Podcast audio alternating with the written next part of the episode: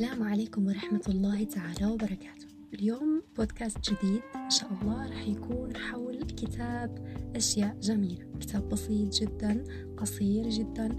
هو مجموعة آه، قصص مترجمة للكاتبة علا ديوب.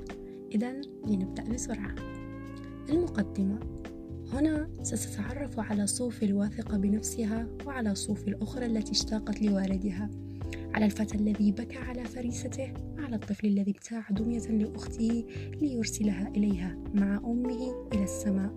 ستتعرف على الكوميدي الشاب وعلى رولو ولن أخبرك الآن من رولو كما أنك ستتعرف على الأم التي ولد لها طفلة يجثم وحش على وجنتها. كل هذه الشخصيات وغيرها ستصادقك وتشاركك دمعتها وابتسامتها ومشاعرها المضطربة وستدعوك لتعيش في عوالمها قليلا لتخرج بعدها إلى عالمك مجددا أكثر رأفة وإنسانية وصلابة أيضا. يحدثك هذا الكتاب عن الأشياء الجميلة التي في الحياة. يحدثك عن الحب وعن الرأفة وعن الثقة بالنفس وعن النجاح وعن الصبر والتحمل وعدم اليأس. وهو يتضمن مجموعة متنوعة من القصص الملهمة والمقاطع المحفزة المترجمة عن الإنجليزية والتي لم أرغب في تصنيفها وتبويبها وإنما تركتها مبعثرة كالأزهار في المرج لتختار الزهرة التي تشاء لتصادقها ولا أقول لتقطفها. ذكرت في آخر كل قصة المصدر الذي أخذت منه وأدرجت بعض القصص القصيرة جدا ومقتطفات من بعض القصص الطويلة والعديد من الاقتباسات بنصوصها الأصلية لمزيد من الفائدة والمتعة. أرجو أن أكون قد وفقت فيما اخترته وترجمته. والله ولي التوفيق. العلاقة اللغز. أحبته ولكن لكن ذلك لم يكن كافيا.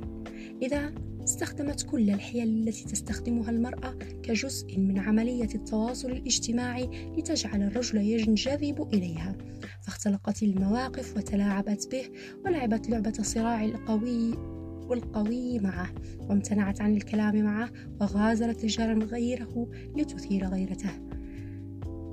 لبت كل رغباته حتى أدمن عليها وكأنها مادة مخدرة. لقد أحبته ولكن ذلك لم يكن كافيا. كان عليها أن تضمن أنه سيراها دوما كامرأة جميلة مرغوبة. فارتدت ملابس ضيقة جدا ومثيرة ومشت بالحذاء العالي معرضة معرضة نفسها لخطر الإصابة بألم العصب الوركي والتهاب المفاصل التنكسي وتشنج عضلة الساق.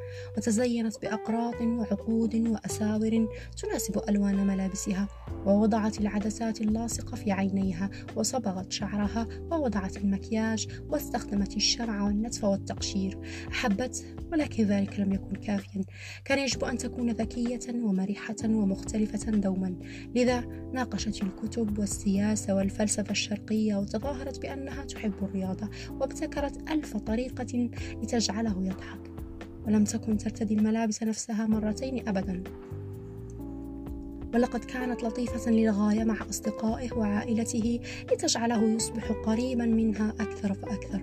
وعندما أصبح غير قادر على العيش من دونها غيرت رأيها. يتعرض الكثير منا للتلاعب بمشاعره ولكن مع ذلك وبرغم كل ذلك علينا أن ننهض ونستمر ونعطي قلبنا فرصة أخرى ليحب من جديد. فأحدهم قد يكون منتظرا بشوق الآن. الموت هو ما ينهي الحياة وليس انتهاء علاقة. ميتش ألبوم. سألت هل كان النسيان صعبا؟